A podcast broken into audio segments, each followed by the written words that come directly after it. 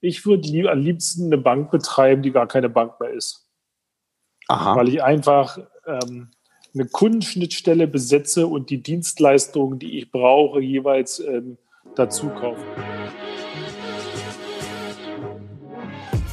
Payment and Banking, der Podcast aus der Mitte der Fin, Tech und Payment Branche mit eurem Host Christina Kassala. Herzlich willkommen zu einer neuen Ausgabe des Fintech-Podcasts von Payment and Banking. Diese Ausgabe beginnen wir erst einmal mit einer Geburtstagsgratulation. Wir sagen Happy Birthday zu 75 Jahren Berliner Volksbank. Das ist eine lange Zeit, in der sich die Bank mehrfach neu erfinden musste. Wie bei anderen angestammten Geldhäusern stehen auch bei den Volksbanken die Zeichen auf Digitalisierung. Worüber sprechen wir in der folgenden Stunde? In den letzten Monaten machten vor allem zwei Meldungen die Runde. Vitrade, das digitale Wareneinkaufsfinanzierung für kleine und mittelständische Unternehmen ermöglicht, wurde im Sommer letzten Jahres in das Kernbankensystem der Berliner Volksbank integriert. Ende 2020 wurde zudem bekannt, dass die VVRB dem noch jungen Startup Banksware künftig 100 Millionen Euro an Kreditvolumen für KMUs zur Verfügung stellt und damit eine ähnliche Zielgruppe anvisiert wie Vitrade. Sind diese beiden Beispiele ein Signal dafür, wohin die Reise der Volksbanken gehen wird und wie viel Bank sie in Zukunft eigentlich noch sein will? Mein Kollege Maximilian Klein und ich sprechen mit Miriam Wohlfahrt, David Block und Carsten Jung. Der erste Eindruck zählt, auch bei ihren Kunden. Deshalb hat die Solaris Bank Bankident entwickelt. Das schnelle, sichere und komplett digitale KYC-Verfahren. Keine Warteschleifen, keine Öffnungszeiten. Einfach identifizieren via Bankkonto. Ein skalierbares Onboarding, das Ihre Conversion Rate deutlich steigert.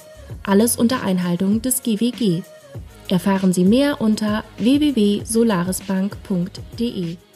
Heute haben wir äh, zu Gast, ich fange mit der Dame an, Mirjam Wohlfahrt von Banksware, den David Block von FI und den Herrn Carsten Jung von der Berliner Volksbank. Ich grüße in die Runde. Unser Thema heute, ja, geht so ein bisschen äh, dahingehend, weil uns ja in den letzten Wochen, Monaten doch zwei sehr erfreuliche Nachrichten ähm, erreichten, dass sowohl FI als auch Banksware und die Berliner Volksbank ähm, in unterschiedlichen Konstellationen miteinander zusammenarbeiten. Das hat uns natürlich neugierig gemacht.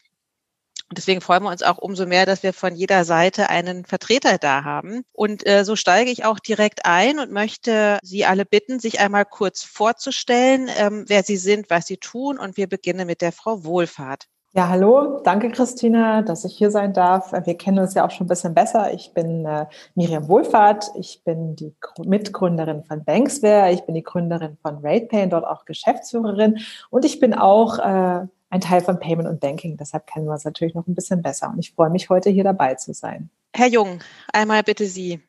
Ja, äh, Carsten Jung, ähm, Vorstandsvorsitzender der Berliner Volksbank, in dem Haus seit fast 20 Jahren tätig, also ein Großteil meines Berufslebens. Ähm, freue mich sehr, dass ich heute dabei sein kann. Wir haben ja eine ausgeprägte äh, Start-up ähm, sozusagen Philosophie mit unseren eigenen Ventures, äh, in denen wir unterwegs sind mit einer, einem Venture, was wir quasi oder mit einem Start-up, was wir selbst gebaut haben mit der WEI. Also daran gehen freue ich mich auf eine spannende Diskussion, mal ein bisschen abseits vom ganz klassischen Bankthemen, die man so jeden Tag mittlerweile hat. Mhm. Vielen Dank. Jetzt noch Sie, Herr Block. Ja, äh, David Block, auch Dankeschön für die Einladung. Und äh, ich bin Geschäftsführer der Fight Trade. Äh, und seit Mitte letzten Jahres sind wir auch 100 Prozent Tochter der Berliner Volksbank. Und äh, ja, freue mich dabei sein zu dürfen. Dann starten wir doch mal mit ähm, der Berliner Volksbank. Herr Jung, ähm, auf welchem Weg befinden sich die Volksbanken aktuell? Also Sie sprechen ja für die Berliner Volksbank, daher ähm, nicht für alle, aber kann man grundsätzlich eine Neuausrichtung der Volksbanken beobachten? Naja, ich darf das vielleicht mal aus Sicht der Berliner Volksbank beantworten. Also wir haben am 16. Januar jetzt unser 75-jähriges Jubiläum nach dem Zweiten Weltkrieg. Aber wenn man genau hinguckt, sind wir eigentlich 1558 mit dem Vorschussverein zu treuen Brizen gegründet worden. Und wenn man dann eine Entwicklung sieht, die eben ziemlich lange ist, dann kann man sich vorstellen, dass sich auch Volks- und Raiffeisenbanken immer wieder neu erfunden haben. Und das gilt umso mehr heute, denn ähm, auch in der Zukunft, nur wer sozusagen sich verändert, wird auch eine Zukunft haben. Und das haben wir getan und so. Und jetzt ist es typischerweise so, dass eine Gruppe wie unsere, die genossenschaftliche Finanzgruppe, natürlich mit 800 Volksbanken, die ja eine, ein, quasi eine Gruppe bilden und gegenseitig füreinander eintreten, auch unterschiedliche Geschwindigkeiten haben. Und äh, was heute eher der Punkt ist, dass man eben das auch so zulässt, dass die eine oder andere Bank im genossenschaftlichen Sektor schneller läuft. Und wir haben natürlich eine Vielzahl von Beteiligungen, ob ähm, die DZ Bank, Deutschland zweitgrößtes Kreditinstitut ist im Eigentum der Berliner, äh, der, der, der Volks- und Raiffeisenbanken, genauso wie eine Union Investment oder eine Bausparkasse Schwäbisch Hall oder eine RV-Versicherung. Also wir sind sehr breit aufgestellt und deswegen passiert sehr viel gerade. Aber ganz klar, wir müssen uns äh, permanent weiterentwickeln um sozusagen mit der Schritt zu halten und, und natürlich damit auch eine Zukunftsfähigkeit zu haben. Mhm. Und für die Institute ist es sehr unterschiedlich, weil ich, wir sind natürlich als Berliner das mit Abstand größte genossenschaftliche ähm, ähm Primärinstitut, also Volksbank. Und, ähm, und da gibt es natürlich andere Herausforderungen in einer Großstadt ähm, als vielleicht bei einer Volksbank, die sehr erfolgreich im ländlichen Bereich unterwegs ist. Also das ist ähm, ein sehr gemischter Laden, würde man dann dazu sagen, wo alles bedient wird.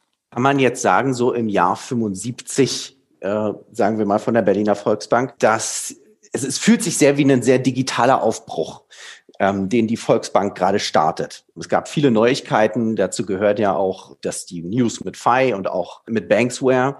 Geht da die Berliner Volksbank seit einem überschaubaren Raum einen neuen Weg? Also für die Volks- und Raiffeisenbanken ist das so. Klar haben auch andere Banken äh, jeweils Initiativen, aber wir haben das sehr professionell angefangen. Wir sind ja vor einigen Jahren mit unserem BVB Venture gestartet. Der ist heute ausfinanziert, einer Reihe von Fintechs und PropTechs beteiligt. Dann haben wir vor gut im letzten Jahr, vorletzten Jahr, das Thema VR Venture gegründet, wo wir mit einer ganzen Anzahl von anderen Volksbanken schwer investieren. Da sind wir in der nächsten Fundraising-Runde. Und bei uns dritter Part war eben in unserer Entwicklung dann auch ein eigenes Start-up zu gründen. Und dann jetzt die FI ist jetzt eben 100% Tochter mittlerweile. Und dort haben wir auch alle Entwicklungen mitgemacht. Und das hat unser Augenmaß geschärft. Daneben sind wir auch, glaube ich, sehr stark, was das normale, klassische Start-up-Geschäft, also mit den jungen Kunden sozusagen hier am Markt unterwegs, die klassisch Kunde einer Volksbank werden. Und damit ist die Challenge natürlich eine große. Wir können heute ich sage das immer ein bisschen flapsig, mein Firmenkundenbetreuer kann nicht mit seiner Visitenkarte beim Kunden auftauchen, wenn der komplett digital organisiert ist. Also wir tun da viel. Wir können noch mehr und die gesamte Gruppe hat ja sehr viel Geld in die Hand genommen. Das werden Sie so die nächsten Monate und Wochen sehen, was an Ausbringung unseres IT-Dienstleisters wie Duzia GAD in den nächsten Wochen so kommt, insbesondere im Firmenkundengeschäft da legen wir nochmal deutlich nach und haben halt das Geld in die Hand genommen. Und wir haben es halt auch das Geld und wir wollen einfach stark investieren weil wir fest davon überzeugt sind, dass es nur eine digitale Stelle gibt. Und da gibt es natürlich ganz viele Punkte, die man sagen kann, manche Kunden werden nur noch digital betreut von uns über ganz andere Kanäle. Wir bauen äh, unser Filialgeschäft gerade um, also verbinden stationärer Vertrieb mit ähm, digitalen Vertrieb viel stärker. Wir tun eine Menge und der Vorteil einer Volksbank ist, dass man eher mittelständisch organisiert ist.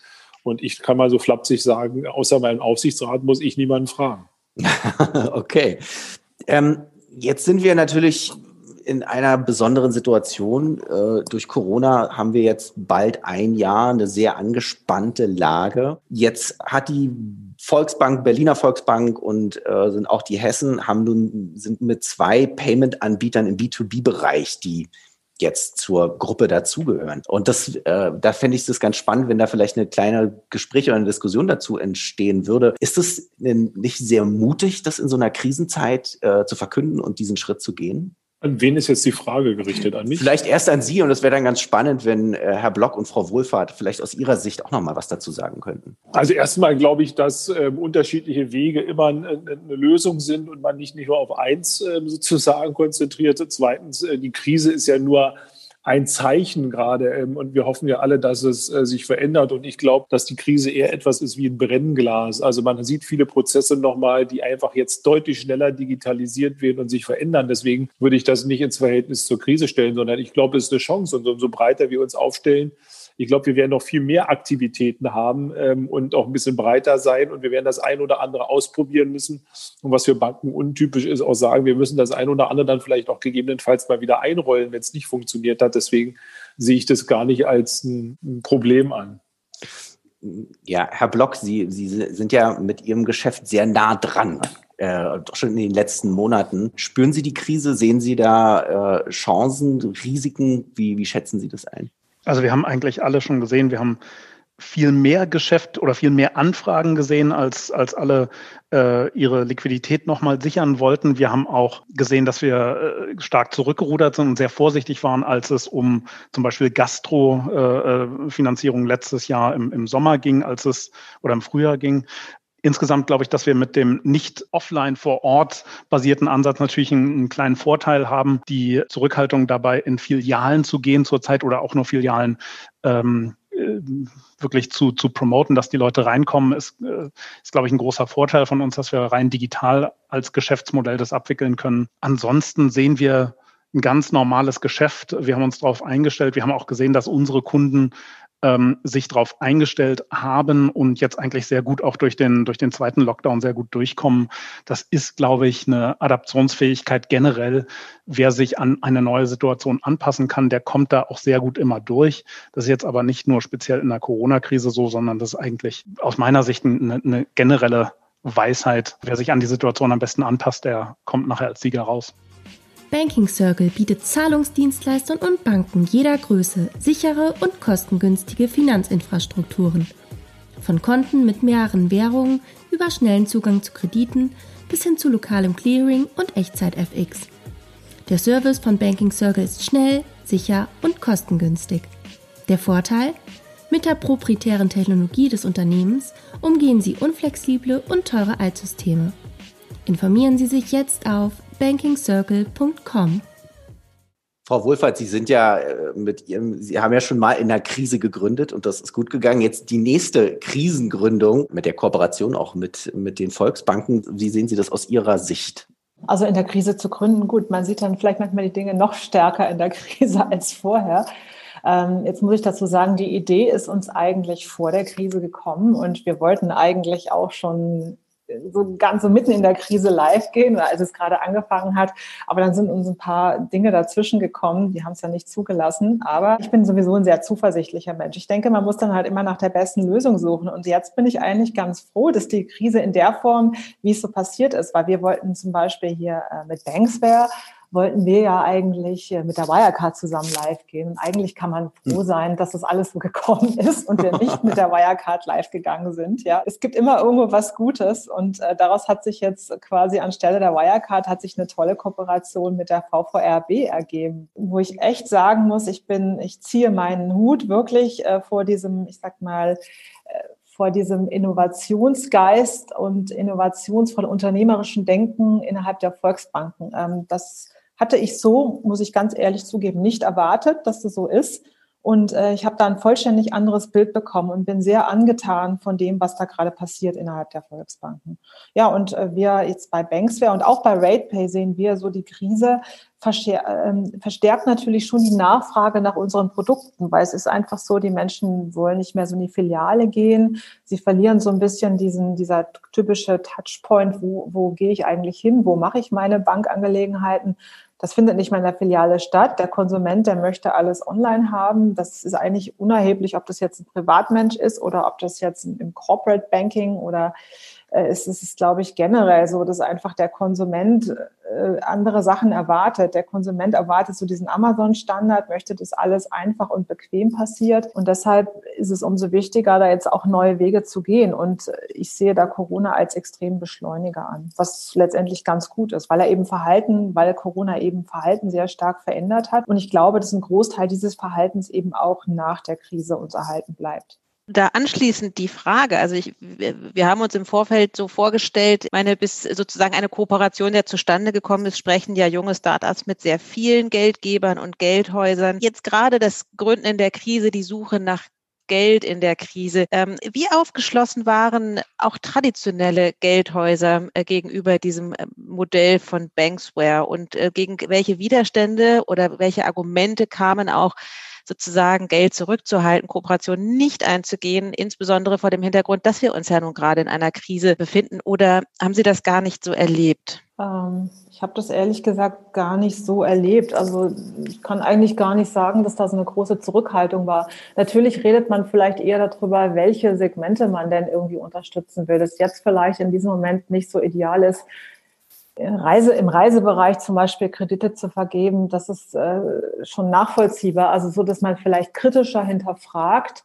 Ähm, aber ich kann jetzt nicht sagen, dass ich eine größere Vorsicht dort erlebt habe, also da oder eine Zurückhaltung. Also da habe ich jetzt keinen großen Unterschied festgestellt vor oder jetzt in der Krise, muss ich sagen. Was das Thema Finanzierung, also Venture Capital angeht, da ist es vielleicht ein bisschen anders.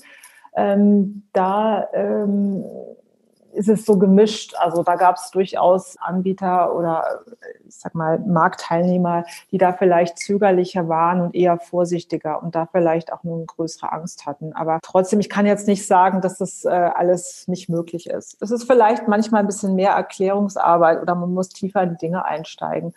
Kann ich aber, wie gesagt, ich kann jetzt nicht sagen, dass wir durch mhm. die Krise da mhm. lahmgelegt sind. Herr Jung und Herr Block, Sie haben jetzt in den letzten Monaten, kann man sagen, ähm, ein Fintech zusammen aufgebaut. Ähm, das sind ja doch so eine, eine große Bank und äh, ein kleineres, agiles Fintech, die zusammenarbeiten und sowas aufbauen. Wie ist da die Erfahrung gewesen? Was, wie hat man voneinander profitiert? Was hat man voneinander gelernt? Ich glaube, wenn ich mal anfangen darf, David, dass wir ähm, wir so eine Lernkurve gemacht haben. Das eine sind ja unsere klassischen Beteiligungen, die wir im Venture gemacht haben. Da sitzen wir mit im Board, an Bord und sitzen aber nicht direkt in der Verantwortung. Und auf der anderen Seite ein Startup zu gründen, weil wir sind fast 2000 Mitarbeiter und dann hast du plötzlich ein kleineres Unternehmen noch dabei, die im A ganz andere Führungsprozesse haben, andere Aufgaben haben im Zweifel. Da muss man ganz ehrlich sagen, muss man sich darauf einstellen. Und wir haben da, glaube ich, die Lernkurven gemacht von äh, sehr langer Leine lassen, dann wieder ein bisschen stärker dran dabei zu sein und dann so einen Mittelweg zu finden.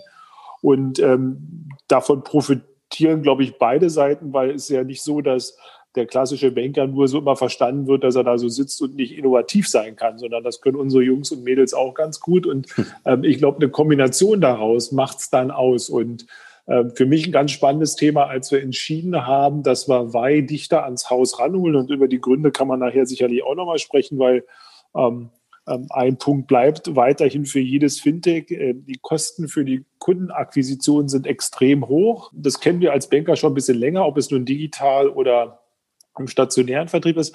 Aber dieses, was wir gemacht haben, dass wir mit Wei uns 14 Tage eingeschlossen haben, ich jeden Fachbereich bei mir dabei hatte um zu sagen, okay, wir stemmen das jetzt zu 100 Prozent. Da hat man gesehen, welche Geschwindigkeit in der Kombination möglich ist und wie das Hand in Hand gelaufen ist, wie beide Seiten voneinander profitiert haben. Und äh, man stellt sich manchmal eher die Frage, kann man das nicht viel besser noch äh, institutionalisieren? Also so eine Abarbeitungsmethoden, die sicherlich dem einen oder anderen Startup ein bisschen näher sind als in einer klassischen Bank, die natürlich dann schon ein Stück weit hierarchiegetrieben ihre Thema. Also das war schon sehr spannend. Und ich glaube, auf der umgekehrten Seite auch nochmal für die Weise, gerade zu erkennen, das, äh, was es ausmacht, wenn eine Bank eine extrem gute Kundennähe hat, ihre Kunden gut kennt, wie viel einfacher ist dann, das Produkt sozusagen an den Mann oder an die Frau dann äh, letztendlich an den Mann oder an die Frau zu bringen. Also ich glaube, da profitieren beide Seiten von. Aber David, du hast es ja jetzt auch live mitgemacht. Vielleicht ergänzt du noch mal. Genau, also ich glaube, es geht wieder zurück auf die ähm, Anpassung in Krisenzeiten und ich glaube auch, dass ähm, wie Miriam schon gesagt hat, dass das eigentlich eher die als Krise jetzt ein Katalysator ist als, als eine Spezialsituation. Es beschleunigt sich, dass derjenige, der sich anpassen kann, einfach besser durchkommt. Ähm, und das ist, glaube ich, die, das, das Schöne, was wir zusammen jetzt äh, auch geschafft haben, einfach eine, ein neues Angebot für Volksbankkunden auch zu schaffen und die Arbeitsprozesse eben zu verschnellern zusammen, dass wir einfach zügiger uns anpassen können auf eine neue Situation. Das ist mit einem 15-Personen-Startup ein bisschen einfacher als mit einer 2000-Leute-Bank. Das ist einfach so, das äh, wird man auch äh, nicht ändern können und wollen. Aber eben diese Zusammenarbeit und das, das Beste von beidem zu nehmen, ich glaube, da haben wir ähm, das haben wir sehr gut gemacht in den letzten sechs Monaten und da können, glaube ich, auch beide Seiten was von mitnehmen. Und wenn wir das jetzt, äh, wie du sagst, Carsten, äh, möglichst immer, immer weiter ins normale äh, Tun auch der Berliner Volksbank reinfließen lassen können, dann hat die Berliner Volksbank eben unter den 800 Volksbanken äh, oder unter den vielen, vielen Banken in Deutschland einen großen Vorteil, dass sie eben agiler und, und anpassungsfähiger ist als andere Banken und dann aus einer Krise auch besser rauskommen wird als andere Banken. Jetzt sprechen wir sehr viel über die Berliner Volksbank. Jetzt kann ja fast der Eindruck entstehen, dass Banksware das auch mit der Berliner Volksbank macht. Das stimmt aber gar nicht, sondern ihr macht das ja mit der VVRB zusammen. Ähm, Frau Wohlfahrt, wie sind die Gespräche entstanden, beziehungsweise und wo ist das Interesse auch der, der Volksbank, mit Banksware zusammenzuarbeiten? Mit welchen Argumenten wurde überzeugt? Ja, also wie sind, die, wie sind wir zusammengekommen? Also eigentlich kennen wir uns schon eine ganze Weile. Der Herr Magerkurt, das ist der Vorstandsvorsitzende. Und wir haben uns kennengelernt, ursprünglich wahrscheinlich über RatePay. Also wir haben auch bei RatePay haben wir Anknüpfungspunkte, wo wir Sachen zusammen machen. Und so ist einfach eine sehr gute Partnerschaft da entstanden und sicherlich auch ein Vertrauen irgendwo. Und ähm, so sind einfach die, haben sich die Gespräche ergeben. Und ich habe eben in, bei der, bei der VVLB einfach gesehen, dass die gesagt haben, Mensch, ich äh, bin auch bereit, hier ganz neue Wege zu gehen. Und das hat mir sehr gut gefallen, weil eben auch die Volksbank so für sich so gedacht hat, ich habe auch, äh, die haben eben auch, die haben eine eigene IT ähm, outgesourced als kleines Unternehmen, wo sie auch so ein bisschen so einen Speedboat-Faktor haben, um, um somit auch Sachen zu machen. Und Gespräche sicherlich, viele Gespräche, viel Vertrauen und äh, letztendlich auch, ähm, ich sag mal, natürlich auch eine Tech Due Diligence, wo dann eben auch das Vertrauen, ich sag mal, ist ja schön, wenn nur geredet wird, aber es müssen eben auch Taten folgen und wo sich einfach auch die äh, Kollegen untereinander ausgetauscht haben, die Dinge sich vernetzt haben, wo eben auch gecheckt wurde, wie ist das, wie ist es von der Compliance her, wie ist es von der Aufsicht, das ist alles wirklich durchdacht. Und ich glaube, da war die Volksbank oder die VVRB Bank einfach, ja, die, die fanden das auch klasse, was wir machen. Wir fanden es klasse, was Sie gemacht haben. Wir haben gedacht, okay, wir können euch eben äh, eine Möglichkeit geben, als Volksbank ähm, eine ganz andere Zielgruppe anzusprechen, vielleicht auch neue Vertriebskanäle zu öffnen. Und ähm, es gibt einfach ganz neue Absatzwege in der Kooperation zwischen einem Fintech und einer klassischen Bank. Und es macht besonders viel Spaß. Also, wie gesagt, wir haben hier ein ganz tolles Verhältnis miteinander aufgebaut, was sehr, sehr stark basierend auf einem guten Vertrauen miteinander ist und eine gute Partnerschaft. Aber das ist ja essentiell. Der Herr Jung hatte eben gesagt, er muss sich ja auch nicht mit tausend Gremien abstimmen und kann dadurch viel schneller entscheiden. Ich glaube, das ist eine große einen großen Vorteil, den eine Volksbank hier hat, dass es eben nicht durch extrem viele Gremien durch muss, bevor eine Entscheidung stattfinden kann. Deshalb war die Volksbank hier für uns, also wenn man es einfach vergleicht mit der Schnelligkeit anderer Banken, deutlich schneller. Also habt ihr dann hinterher sozusagen noch gehört, ach, jetzt waren die Volksbanken schneller? Hätten wir es, wir hätten es doch auch gemacht? Nee, nee, ich habe nur, was ich damit sagen wollte, die Entscheidungen, dass man eben dies für eine Zusammenarbeit, die ist, die ist sehr viel schneller geworden, als hätte ich jetzt zum Beispiel mit der Deutschen Bank oder mit der Commerzbank oder mit wem auch immer zusammengearbeitet. Sure. Das ist, das war eben mein, mein Anreden, dass ich eben sagte, Herr Jung sagte ja eben, er muss sich nicht mit unheimlich vielen abstimmen, ja. Mhm er kann eben relativ einfach eine Entscheidung treffen und schnell. Mhm. Und mhm. wenn du eben Vergleichbares in einer sehr großen Bank hast, dann musst du erstmal durch sehr viele Gremien durch, bevor du eine Entscheidung haben kannst. Dann dauert sowas vielleicht mhm. ein halbes oder ein Jahr. Ja? Aber Herr Block, wie schätzen Sie das ein? Ähm, ganz kurz, Herr Jung, gern danach Sie. Wie schätzen Sie das ein? Hat das Signalwirkung, dass jetzt FI und Banksware sozusagen so zwei doch recht prominente, viel besprochene, auch medial präsente äh, Startups äh, mit den Volksbanken zusammengehen? Sagt das was über die Volksbanken aus? Ich glaube, dass die, dass die Volksbanken äh, un, unter den unter den 800 wird man wird man wahrscheinlich alles äh, vertreten sehen. Ähm, ich glaube, es sagt immer speziell was über die, über die jeweiligen Volksbanken, die das gerade tun, aus. Da gibt es eben manche, die sehr offen sind für Neues und manche, die eben wahrscheinlich einen Fokus woanders haben. Äh, wie Carsten auch sagte, da, da gibt es eben welche, die einen Fokus auf äh, die auf den ländlichen Bereich, wo sie eben ihr ihr Standbein haben haben. Und dann gibt es diejenigen, die äh, sich auch digitale Geschäftsmodelle angucken wollen das ist ja auch zum Teil eine, eine Persönlichkeitssache der, der Vorstände. Ähm, ist jetzt auch kein, kein Zufall, dass wir äh, eben mit, mit Carsten hier sprechen, der da wahrscheinlich mit äh, Vorreiter im, im Volksbank-Universum ist. Und ich glaube auch, dass bei der äh, VVRB, also der, der Herr Magerkurt, den, der ist ja jetzt auch dafür bekannt, dass er nicht Angst vor Neuem hat. Und das ist, glaube ich, eine Sache, die genauso wichtig ist wie die kurzen Entscheidungswege in den Volksbanken aufgrund ihres äh, Setups, äh, ist eben die Persönlichkeiten, die dort Interesse an Neuem haben oder nicht. Mhm. Herr Jung, Sie hatten eben noch mal geatmet ja. und setzten schon an. Ja, äh, danke. Ähm, es sind so zwei Dinge, die äh, ganz wichtig sind. Ich glaube, dass äh, wichtig ist, bei mein Aufsichtsrat ist im Wesentlichen unternehmerisch geprägt aus Berlinern und Brandenburgern, die alle eben als Unternehmer selbst tätig waren. Das heißt, wenn ich dort mit einer Challenge komme, dann wird die auch in der Regel angenommen. Darauf werde ich aber auch gemessen. Das heißt, ich kann wesentlich freier wirtschaftlich ähm, oder anders mit Themen umgehen als sicherlich in anderen Häusern oder in vergleichbaren Wettbewerbern, wo vielleicht Politik im Aufsichtsrat sitzt oder ähnlichem. Das ist der erste Punkt. Der zweite Punkt, der ist immer so ein bisschen, da wird so reingeheimst, naja, kann eine Volksbank das? Ja, also ich glaube, dass Volksbanken wesentlich innovativer sind als manche Wettbewerber, der einen großen Namen trägt, weil wir in vielen Dingen schon seit Jahren Sachen machen, die andere noch gar nicht auf die Reihe bekommen haben. Und da wird immer so suggeriert, naja, ein bisschen Kredite und sparen könnt ihr.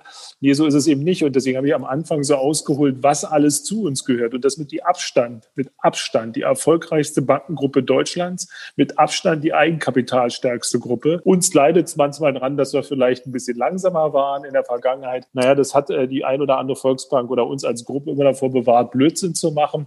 Heute dreht sich das ein bisschen. Wir müssen deutlich schneller werden, weil das ist sicherlich das Aussitzen gibt es nicht mehr. Aber zwei Dinge sind, wir sind sehr innovativ, wir sind unternehmerisch geprägt und wir haben tatsächlich eben das Eigenkapital und die Liquidität, auch Sachen zu machen, wovon andere wahrscheinlich nur träumen. So, und das momentan zu kanalisieren, ist manchmal ein bisschen schwieriger, weil Sie sich vorstellen können, 800 Interessenvertreter, die alle ein bisschen unterschiedlich im Geschäftsmodell sind, zu kanalisieren. Und was eben neu ist, das, und das ist ein gutes Beispiel, ist der VR Venture, den wir gemacht haben. Das ist ja eine Beteiligung, wo wir mit, mit bei, bei Penta eingestiegen sind. Ähm, wo eben mehrere Volksbanken über uns, weil wir das Know-how schon lange haben in der Fragestellung, gebündelt haben. Und dann steigen wir in unterschiedliche Startups und Themen momentan ein und machen das auch deutlich größer als äh, das, was der ein oder andere vermag. Das stört mich manchmal ein bisschen, wenn ich das so habe. Da wird immer so getan, naja, die Volksbanken, die können nur eins. Nee, auch hier in Berlin sitzen ziemlich viele kreative junge Menschen bei mir mit im Team oder jeder Alterskolleur und ähm, die sind schon sehr unternehmerisch geprägt und machen das auch zusammen. Ähm, ich würde ganz gerne kurz von der Makroebene so ein bisschen in die Mikroebene gehen.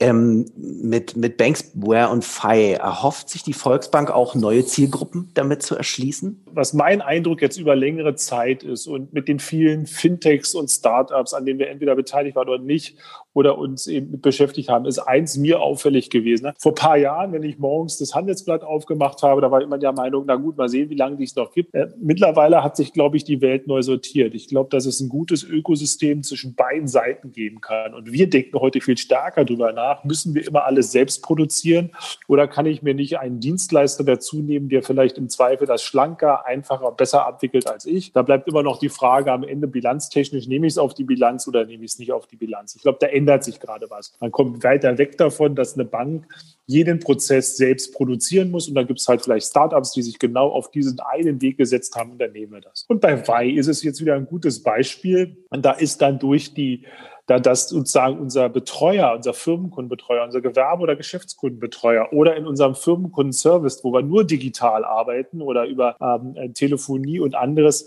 die Kunden betreuen, ist einfach ein Produkt zusätzlich rangekommen. Und was ja ganz spannend ist, wenn das Produkt von der Berliner Volksbank kommt, dann wird die PSD-Schnittstelle in einer affenartigen Geschwindigkeit aufgemacht. Warum? Weil das Vertrauen des Kunden in uns so hoch ist, dass er dieses öffnet. Und damit haben wir einfach an Geschwindigkeit zugenommen. Und ich glaube, genau das ist es, was es ausmachen wird. Es geht nicht gegen ein Gegeneinander, sondern ein Miteinander.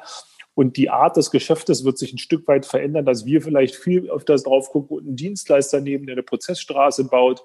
Und dann gucke ich am Ende, ob ich es auf die Bilanz nehme. Also ich kann ja, so habe ich das bisher verstanden bei Banksware, ich kann ja auch die, die Linien zur Verfügung stellen, damit dann ein Startup sein Geschäft machen kann und ich mhm. profitiere vice versa davon. Also ich glaube, da muss man sich davon trennen, dass das eine das andere ausschließt. Ich glaube, das wird ein ganz spannendes Miteinander. Und am Ende des Tages wird sich es viel deutlicher differenzieren. Und wie gesagt, ich bin felsenfest davon, dass Dienstleistungen viel leichter anbaubar sind, als in der Vergangenheit der Kunde gar nicht erkennen kann, ob es ähm, die Berliner Volksbank ist oder darunter steht Powered by Y oder jemandem anderen und äh, wir aber trotzdem das Kundenbedürfnis in einer unheimlichen hohen Geschwindigkeit erfüllen können. Und darum geht es doch am Ende, zufriedene Kunden zu schaffen. Und da ist immer nur das, wenn ich eine Leistung verspreche, dann muss ich die Leistung auch liefern. Dann bin ich gerade erst auf der Nulllinie. Und das ist, glaube ich, was im Vordergrund steht. Und deswegen wird sich da dramatisch viel verändern. Da wird viel draufstehen von der Bank. Aber ob es die Bank noch da drin steckt zu 100 Prozent, das glaube ich nicht. Und daraus wird sich die eine oder andere Symbiose, glaube ich, in der Zukunft ergeben. Wenn man sich einfach anguckt, ähm, selbst in kleineren Unternehmen ist es ja heute schon so, dass man gar nicht mehr alles selber machen kann. Ähm, ich muss mir einfach für Themen Dienstleister nehmen, die das erfüllen, weil unsere Welt wird immer komplizierter und wenn ich mich nicht wirklich hart fokussiere auf Themen, in denen ich gut bin, dann werde ich nicht mehr alles gut machen. Und deshalb ist es so wichtig, dass man miteinander kooperiert. Und ich glaube es auch nicht. Ich glaube auch nicht, es ist nicht Fintech oder Bank. Es ist auch nicht, dass die Fintechs die Banken überholen, sondern es wird langfristig eine Kooperation sein. Und da werden nicht alle überleben. Es werden nicht alle Banken überleben und es werden auch nicht alle Fintechs überleben. Ja, ich glaube, es geht eher darum, dass man ein gutes Produkt für den Kunden zusammenstellt. Und der wird immer anspruchsvoller. Und deshalb muss man einfach technologisch immer besser werden. Hm, äh, sehr spannend, darauf möchte ich auch gleich nochmal einkommen. Ich würde bloß ganz gerne auch mal ganz kurz zu dem Thema Zielgruppen ähm, äh, von Herrn Blockern, auch, aus der Vergangenheit. Hat es FI geschafft, neue Zielgruppen in den Volksbank-Kosmos reinzuholen oder ist dabei? Und gibt es da eine Strategie vielleicht, die das äh, nochmal unterstützt? Na, ich glaube, dass, dass es nicht um neue Zielgruppen geht, sondern dass sich die Zielgruppen ja auch verändern. Ähm, also wenn man sich äh, Handwerker vor, vor 30 Jahren angeguckt hat und Handwerker heute anguckt, ähm, dann ist das eigentlich eine komplett andere Zielgruppe. Das heißt, man muss denen zusätzliche Produkte auch bieten oder eine, eine zusätzliche Art, äh, Bankgeschäfte zu machen, bieten. Ähm, und das ist, glaube ich, genau das, was äh, wir auch bedienen. Also ein, ein zusätzliches Produkt in dem, ich sag mal, Bauchladen äh, Volksbank, äh, was man anbieten kann, was man auch auf eine digitale Weise anbieten kann. Ist jetzt nicht so, dass wir digital gerade erfunden haben. Ich habe es vorhin nachgeschlagen. BTX ist älter als ich, also das Online-Banking. Ähm, das heißt, die, diese Digitalisierung ist schon sehr, sehr lang am, im, im Gange. Die Art, wie sie vor sich geht, es ändert sich eben. Das heißt, ähm, über, eher über Kooperation mit einem Fintech ist es jetzt, äh, wie, wie Carsten schon, schon sagte, ähm, als über Selbstbauen und die Zielgruppen zusätzlich erschließen, ist, glaube ich, für eine Volksbank schon fast schwierig, weil die regionale Abdeckung der Zielgruppen natürlich schon äh, sehr, sehr, sehr hoch ist. Das heißt, äh, wenn man durch die normalen Orte in, in Deutschland geht und wir sehen das ja, weil wir quasi bankagnostisch sind, die Hälfte der äh, Leute sind bei der Sparkasse, die andere Hälfte ist bei der Volksbank. So, jetzt kann man natürlich gucken, wo da irgendwie eine zusätzliche Zielgruppe entsteht, aber die sind nicht so riesig. Also ich glaube auch nicht mehr, dass äh, die Challenger-Banken jetzt komplett quasi alle Primärbanken, Bank-Relationships übernehmen werden. Ähm, das heißt, du musst einfach deinen Kunden immer die zusätzlichen Produkte bieten und da sind wir eben dabei. Nicht unbedingt, um jetzt neue Zielgruppen zu erschließen, weil es die gerade für Volks- und Raiffeisenbanken gar nicht unbedingt gibt. Die sind schon, also gerade auf dem Land sieht man, sehen wir das ganz deutlich, die sind schon alle entweder bei der Volks- oder äh, Spar äh, Volksbank oder Sparkasse. Das heißt jetzt irgendwie, äh, um, um der Sparkasse auf dem Land irgendwie noch die paar Kunden abzuwerben, das ist, glaube ich, jetzt nicht das Ziel, sondern wirklich mehr Produkte bieten, die auch äh, relevanter werden. Und das ist gerade jetzt in der Krise, wo man nicht mehr in eine Filiale gehen kann oder will die ganze Zeit, ähm, natürlich äh, cool, ein Produkt auch äh, dabei zu haben, wo man äh, noch mehr digital abwickeln kann und sehr schnell. Darf ich doch vielleicht eins ergänzen? Ähm, was ich glaube, ich versuche mal ein Bild zu zeichnen, um meine Mitarbeiterinnen und Mitarbeiter in der Bank mitzunehmen. Und dir heißt einfach, dass in ein paar Jahren die Berliner Volksbank vielleicht nur noch die Schnittstelle besetzt. Und dann gucken mich die Kollegen mal an und sagen, ja, das ist ja klar, haben wir schon von gehört. Und dann, dann führe ich immer ein Beispiel aus. Bitte mich jetzt nicht damit dann jetzt das gleich als bare Münze zu nehmen. Aber wer sagt denn, dass ich als Berliner Volksbank, wenn ich auf der Schnittstelle sitze, in der Zukunft noch das Konto betreiben muss. Konto ist Betriebsraum. Konto zu betreiben ist unheimlich teuer, kann sich keiner vorstellen. Also ist die Frage, muss ich wirklich das Konto noch selbst anbieten oder gibt es vielleicht ein Berliner Volksbankkonto, was durch die Dritten gehostet wird? Und genauso gucke ich das drauf. Wenn es uns gelingt, als Bank weiter auf der Schnittstelle zu sitzen gegenüber dem Kunden, und das ist mein größtes Asset, und das hat wenn ich das so sagen darf, habe ich noch kein Startup gesehen, was das besser beherrscht bisher. Wenn ich aber es mir gelingt, auf der Schnittstelle sitzen zu bleiben und ich dann die jeweiligen Lebensbedürfnisse und Produkte anbieten kann, die derjenige braucht, dann müssen die nicht mehr von mir kommen. So, und genau so gucke ich auf das Geschäft drauf. Wenn man ins Privatkundengeschäft guckt, da muss man fairerweise sagen, ist die Filiale eben nicht tot, wie die Leute sagen immer, sondern da gibt es scheinbar doch noch einen Bedarf an stationären Vertrieb. Das ist ein bisschen was anderes als im Firmenkundengeschäft. Das muss man auch separat betrachten, den kann man nicht miteinander vermischen. Aber die, der Grundgedanke wird der sein, beherrsche ich weiterhin die Kundenschnittstelle. Und wenn ich die beherrsche und da mein Leistungsspektrum anbieten kann, für jedes Thema, was man sich so vorstellen kann, das leichter anbieten kann als jemals zuvor über Schnittstellen, dann gewinne ich den Wettbewerb. Und darum wird es gehen. Das ist ja auch genau die Erkenntnis, die wir letztes Jahr zusammen hatten und wo wir dann wirklich auch darauf schnell reagiert und gehandelt haben, dass wir gesagt haben, wir müssen nicht mehr selbst unsere Kunden akquirieren, sondern können das über einen äh, Partner, der eben genau diese wertvollen Kundenbeziehungen hat. Äh, und der, der, dieser Partner ist eben dann die, die Berliner Volksbank, äh, unsere, unsere äh, Muttergesellschaft auch. Ähm, das macht überhaupt keinen Sinn, dass wir jetzt äh, großartig äh, ein, ein Finanzprodukt produzieren können und gleichzeitig auch noch mit diesen 15 Leuten einen großartigen Vertrieb herstellen. Warum muss man das überhaupt? Das ist genau das, was, was eben die, die wichtige Erkenntnis ist, es ist die Kooperation, die uns da weiterbringt und nicht äh, das Überholen, sich gegenseitig überholen. Ähm, und das hat, glaube ich, auch so in den letzten fünf Jahren äh, stattgefunden, diese, diese Erkenntnis auch, wie du sagtest, vor fünf Jahren äh, war das Handelsblatt voll davon, wie die, wie die Fintechs die Banken abschaffen werden. Das hat sich, glaube ich, gegeben und es haben die meisten erkannt, dass es eine, eine Kooperation sein wird, die am Ende gewinnt. Ich würde hier gerne anschließen und die Frage nochmal an die Frau Wohlfahrt weitergeben. Also Banksware vergibt ja Kredite an Plattformhändler. Das ist ja eine Zielgruppe, die, schätze ich mal, die Volksbanken ja bislang noch nicht so im Blick hatten.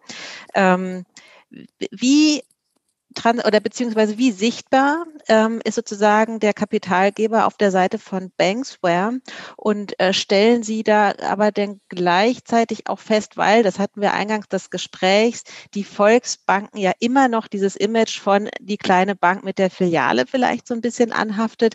Ähm, inwieweit muss da Aufklärungsarbeit betrieben werden? Also wir richten uns da immer sehr nach unseren Kunden. Also zum einen sicherlich, erste Frage zu beantworten, ja, wir bringen der VVRB Bank neue Kunden, die sie sonst gar nicht bedienen würde. Das sind in der mhm. Regel ähm, Händler auf einer Plattform, mhm. weil da die VVRB ja regional unterwegs ist, würde sie wahrscheinlich diese Händler sonst gar nicht treffen.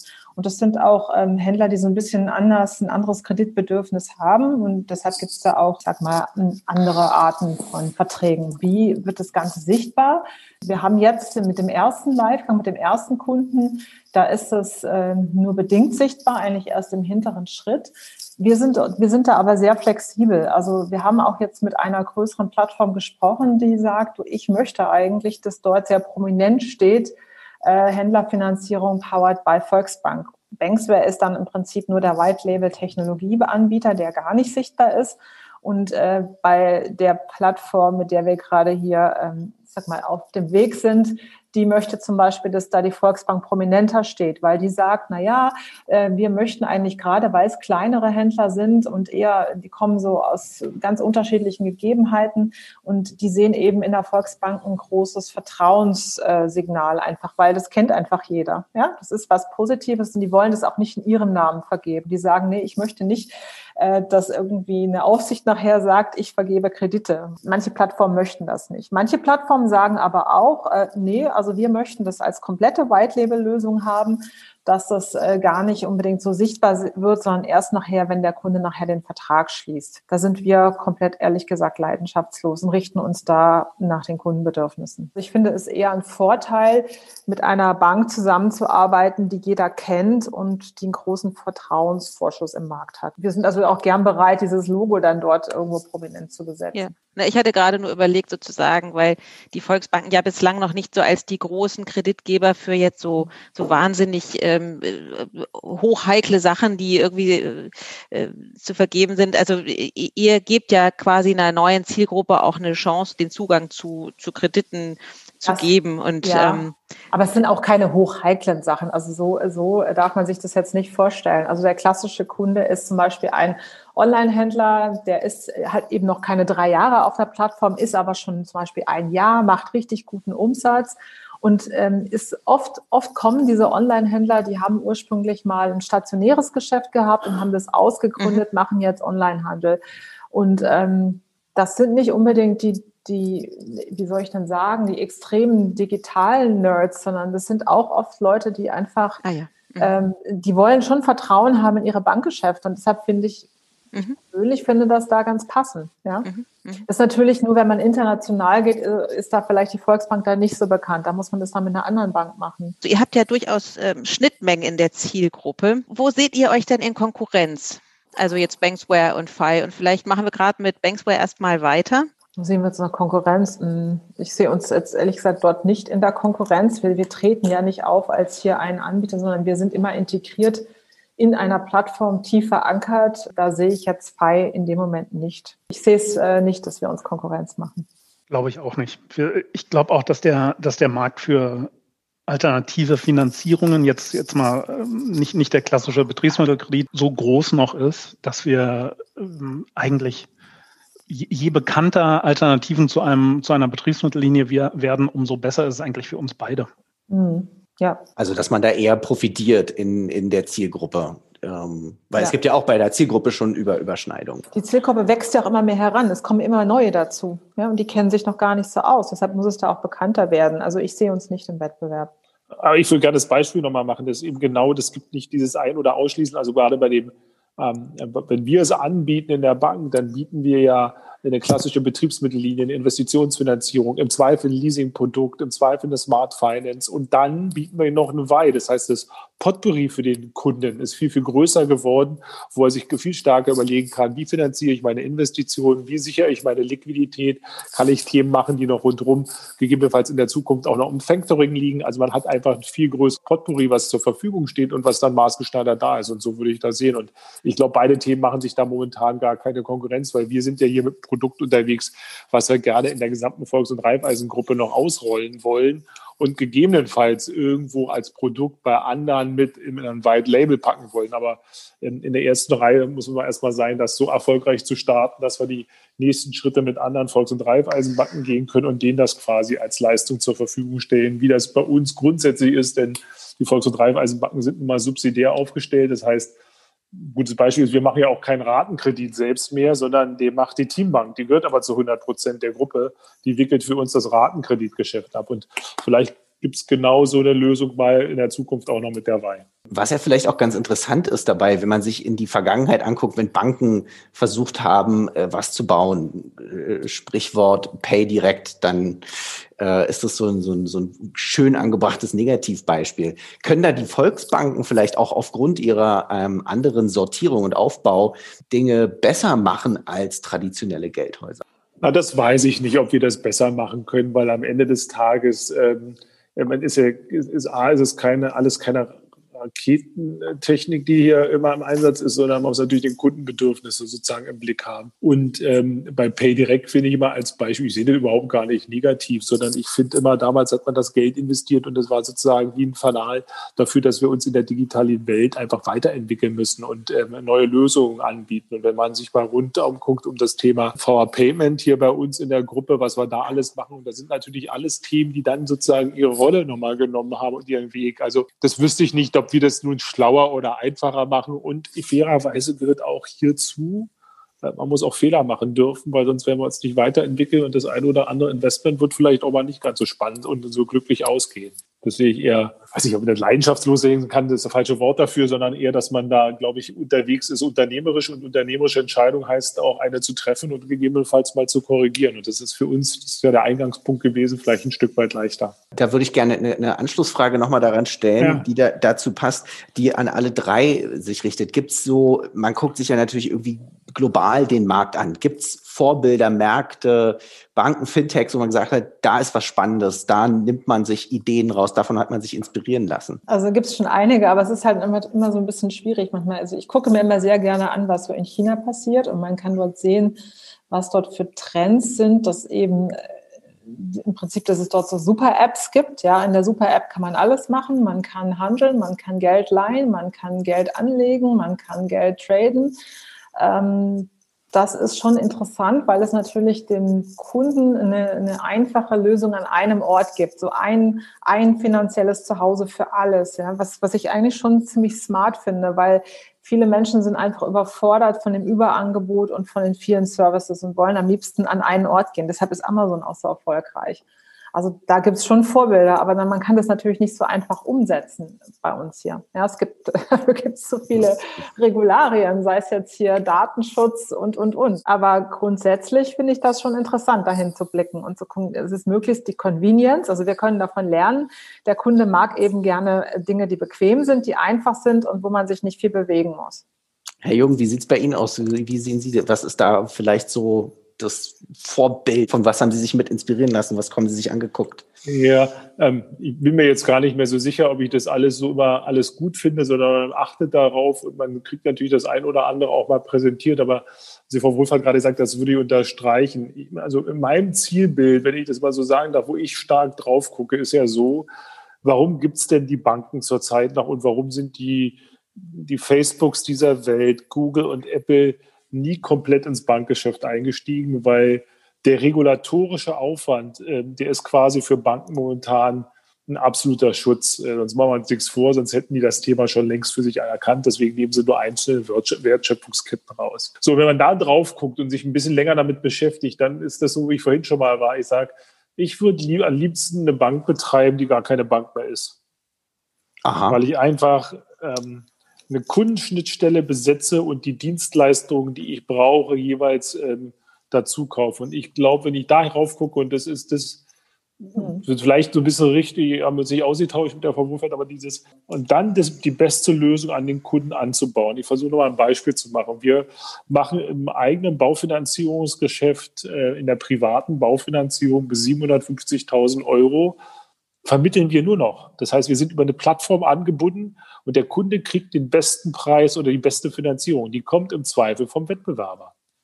Und genau in dieser Denke äh, unterwegs zu sein und zu sagen, dass ich das beste Leistungsangebot an meiner Schnittstelle bringe, ohne dass ich selbst produziert zu haben, könnte ich noch weiter spinnen, indem ich sage, am Ende äh, bin ich Bank, ohne Bank zu sein. Warum? Weil der regulatorische Aufwand, der ist gigantisch und der schützt gerade alle Banken, weil das, wenn man da neu eintreten wollen würde, könnte man gar nicht bezahlen. Das ist so mein Blick auf das Thema mhm. immer so ein bisschen. Und was wir natürlich gerade in der Gruppe diskutieren, und das ist eine ganz schwierige Fragestellung, ist, ähm, wir sind damit beschäftigt, ein eigenes Ökosystem zu bauen. Ist das von Erfolg gekrönt? Das weiß ich heute noch gar nicht, aber wir sind dabei und sagen, warum nutzen wir nicht unsere hohe Marktkenntnis, ähm, Kundenbindung in Deutschland und schauen, ob wir ein eigenes Ökosystem dafür hinstellen. Ist das schlau oder nicht? Das kann ich gar nicht beantworten, aber genau mit solchen Fragestellungen müssen wir uns gerade beschäftigen, wenn wir eben ähm, das Angebot liefern wollen. Und die Frage ist nur, wenn ich nicht mehr Bank bin, dann kann ich auch mal die, die Frage mir stellen, ob ich ähm, auch andere Dienstleistungen mit anbieten kann. Mhm. Also ist ja bei weitem nicht darauf äh, immer nur gerichtet sein muss, dass ich die typische Bankdienstleistung, Sparbuch, Kredit oder ähnliches anbiete. Vielleicht gibt es das ein oder andere, was an Service zusätzlich kommt in der Zukunft noch dazu. Herr Block, ich würd, es würde mich halt auch noch interessieren, da hat man aus allen drei Richtungen mal so dieses ganze Thema Vorbild, ähm, so als kleines agiles Fintech, wo man ja äh, sich vieles anguckt. Was ist da für FI auch spannend oder auch was will man bewusst auch vielleicht zum Beispiel vermeiden? Also ich, ich, ich versuche mir eigentlich nicht so viel äh, als aus, aus einer FI-Perspektive nicht so viel Neues die ganze Zeit anzugucken, weil man es einfach nicht umsetzen kann. Ich bin ganz froh, wenn wir das, was wir tun, äh, so gut tun, wie wir es jetzt machen. Persönlich fand ich immer den Blick ins UK, also jetzt außerhalb der EU, ganz spannend, weil die bei vielen Themen äh, ein paar Jahre weiter sind, äh, die, die einfach Sachen schon ausprobieren, die vermutlich in, in Deutschland erst noch kommen werden. Ein ganz gutes Beispiel ist Factoring. Vor 20 Jahren hat eben in Deutschland noch keiner so wirklich äh, groß über, über Factoring in der breiten Masse gesprochen. Da war es im UK schon durchaus gang und gäbe. Das finde ich immer ganz gut, aber ich, ich bin da auch bei den anderen Meinungen, dass einfach die man muss sich angucken, was da passiert, aber es ganz stark auch auf den deutschen Markt anpassen.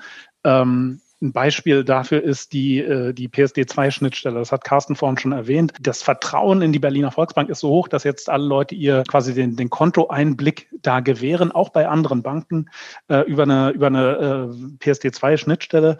Ähm, und da ist einfach wenn man, wenn man dieses Vertrauen nicht hat, der Widerstand in Deutschland so unglaublich hoch, ähm, den es zum Beispiel im UK so extrem nicht gibt. Also sind schon das, das äh, Banking-Verhalten ist schon sehr national aus meiner Sicht. Deswegen kann man da gucken, sich Inspirationen holen. Wenn man es aber jetzt einfach abkupfern würde, dann würde das vermutlich grandios in die Hose gehen. So wie ich den Herrn Jung gerade verstanden habe, findet ja gerade bei der Berliner Volksbank ähm, doch so ein, so ein, Mentalitätswechsel statt. Korrigieren Sie mich, wenn ich äh, Unrecht habe, weg von ich muss gar keine Bank mehr sein, ich freue mich, wenn ich eine Schnittstelle anbieten kann. Wie empfinden das denn die beiden äh, Start-up-Gründer? Also ist das besonders visionär oder erleben Sie das auch im Umgang mit anderen Banken?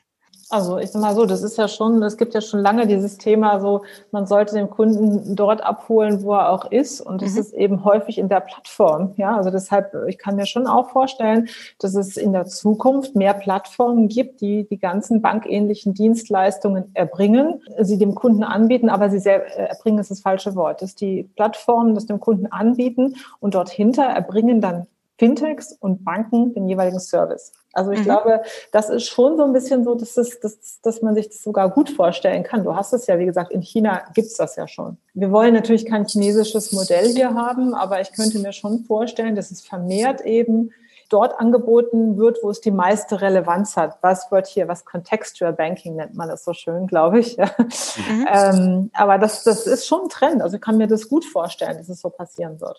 Also ist das die große Chancen für die Fintechs oder ist das die große Chancen für die Banken? Oder für kann beide, man das gar nicht entweder beide. oder sagen? Weil also Fintech alleine kann ja diese Dienstleistung nicht erbringen, wenn es nicht eine Bank ist. Also wenn es mhm. nicht reguliert ist. Ja, deshalb sage ich mal, die Kooperation zwischen Bank und Fintech und das ist einfach, das wird sich schon wandeln, weil die, die, die Dienstleistung vielleicht an einem anderen Ort erbracht wird. Hm?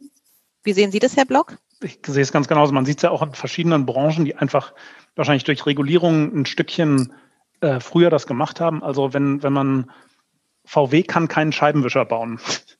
Das, das macht Bosch extrem gut und liefert den an VW. Jetzt ist die Verflechtung mit den, mit den zu, zwischen Zulieferern und OEMs in der Automobilindustrie ist jetzt extrem weit fortgeschritten.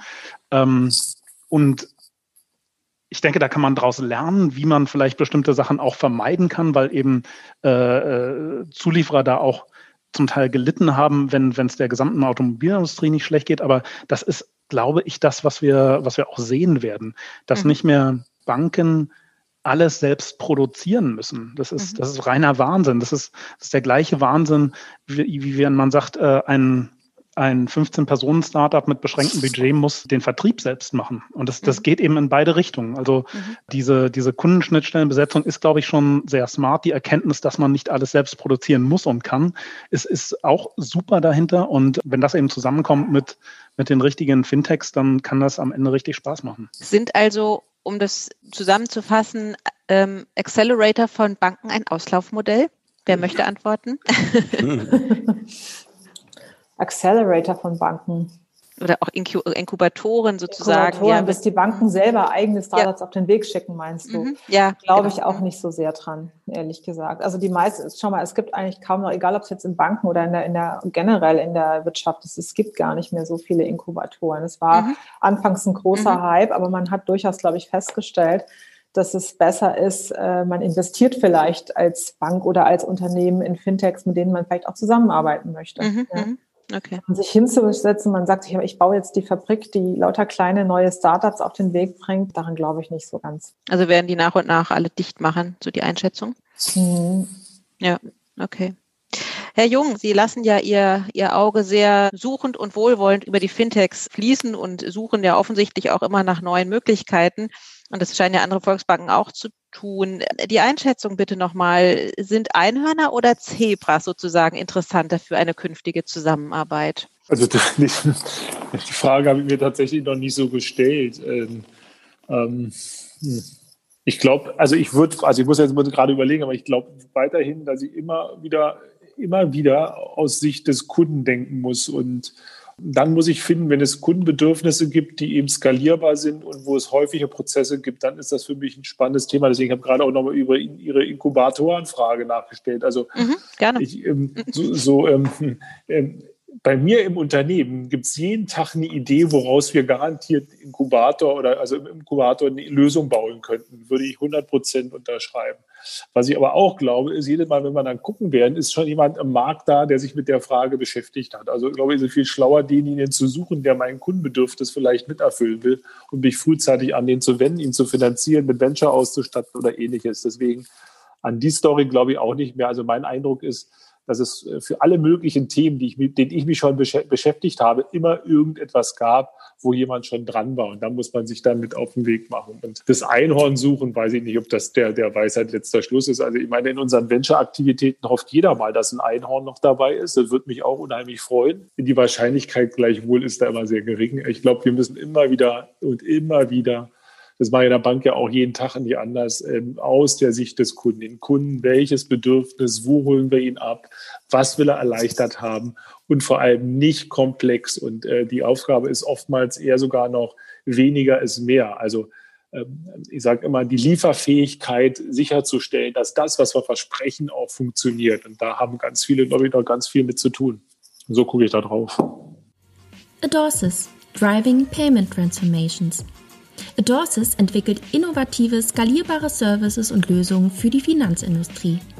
Mit 15 Jahren Branchenerfahrung, High-Quality Professional Services und Solutions sowie direktem Zugang zu EU-agierenden Gremien deckt Adorsis den gesamten Digitalisierungsprozess durch Open Banking Know-how für ihre Kunden ab sowohl für die Modernisierung bestehender Systeme als auch zur Implementierung neuer Geschäftsmodelle bietet Adorsis Ihnen den komplett Lifecycle Service von der Konzeption über die Architektur und Entwicklung bis zum Support. Die Time to Market verkürzt Adorsis durch den Einsatz von qualitativ hochwertigen programmierten Lösungen aus dem speziell auf Digital Payments zugeschnittenen Open Source Portfolio. Das Open Banking Gateway von Adorsis bietet Ihnen universellen, DSVGO-konformen Zugang zu Banken in Deutschland und Europa. Besuchen Sie adorsis.com, um Teil der Open Banking Revolution zu werden. Und so wie ich die Volksbanken verstehe, äh, werden Sie, wie viele andere traditionelle Geldhäuser, auch da in den nächsten Jahren offensichtlich einen Anteil daran haben wollen, das auch voranzubringen. Ja, ich versuche mal ein Beispiel zu machen. Ein, ein, ein Beispiel. Wir haben das gesamte, die gesamte Entwicklungseinheit, kann man jetzt drüber diskutieren, in unserer Gruppe zum Thema Firmenkunden ähm, Portale, wie man das alles nennen will, Firmenkundengeschäft, ja. Das wird nicht im Rahmen der Fiducia, das ist der Finanzdienstleister Fiducia mhm. GRD für alle Volks- und Raiffeisenbanken, sondern in einer separaten Gesellschaft mit externen Partnern und jetzt gerade, weiß ich nicht, wie viele hunderte von Kapazitäten in Rumänien eingekauft worden sind, um die Leistung zu bringen. Also wir machen es da nicht mehr selbst. Und ähm, das finde ich ist so ein, ein gutes Beispiel dafür, dass ich aus der Idee, wir machen alle selbst, auch auf der IT-Ebene, das sich jetzt ausdifferenziert, wir viel stärker gucken nach Plattform- und Anbindungsfähigkeit und immer sicherzustellen, dass wir das prozessual machen, weil ein ganz entscheidender Punkt ist, du kannst heute jedes Unternehmen anbinden mit jeder Produktleistung, aber wichtig ist, dass bei mir mein Berater im Sinne der Anschlussfähigkeit der Kommunikation immer weiß, was der Kunde getan hat. Also ist völlig wurscht, wo er das Produkt abgeschlossen hat, aber er, mein Berater muss wissen, dass er es abgeschlossen hat, weil er kann dann nicht mit dem Kunden drüber sprechen und der Kunde klärt ihn dann auf, sondern er muss optisch gesehen ähm, auf dem Bildschirm sehen, welche Produktleistungen er hat, aber wo sie abgeschlossen werden. Wenn das Kundenbedürfnis erfüllt worden ist, es war noch nie so leicht, Themen anzubinden wie heute. Es bleibt also eine spannende Zeit, wie es weitergeht in nächster Zeit. Und ich habe ähm, ganz viel mitgenommen aus diesem Gespräch, nämlich zum einen, dass eine Bank gar keine Bank mehr sein will, zwingend. Korrigieren Sie mich, wenn das falsch angekommen ist. Ähm, sie muss nicht mehr alles selber machen, sucht sich gute Partner, integriert sie in das eigene Ökosystem, so wie es mit FI passiert ist, oder sucht sich starke Partner, wie es mit Banksware passiert ist, weil, und das nehme ich aus dem Ganzen mit, letztendlich später oder in naher Zukunft die Schnittstellen das, das Interessante an dem ganzen Thema sind. Und wer es dann letztendlich besetzt, ähm, ob das Zebras, Einhörner oder noch ein nicht geborenes äh, äh Fintech sein wird, ähm, wird, wird es die nächste Zeit eben zeigen. Gute Zusammenfassung. ja. Dankeschön. In diesem Sinne bedanke ich mich sehr herzlich bei Mirjam Wohlfahrt, Gründerin von Banksware, David Block äh, von FI und dem Herrn Carsten Jung von der Berliner Volksbank. Und äh, danke auch sehr herzlich meinem Kollegen Maximilian Klein, der mich äh, durch dieses Interview begleitet hat. Für Payment and Banking ganz herzlichen Dank für die Zeit, die Sie sich genommen haben. Vielen Dank an euch. Ja, danke. danke. Danke. Schönen Tag Tschüss. noch. Tschüss. Alles Gute. Bis dann. Tschüss.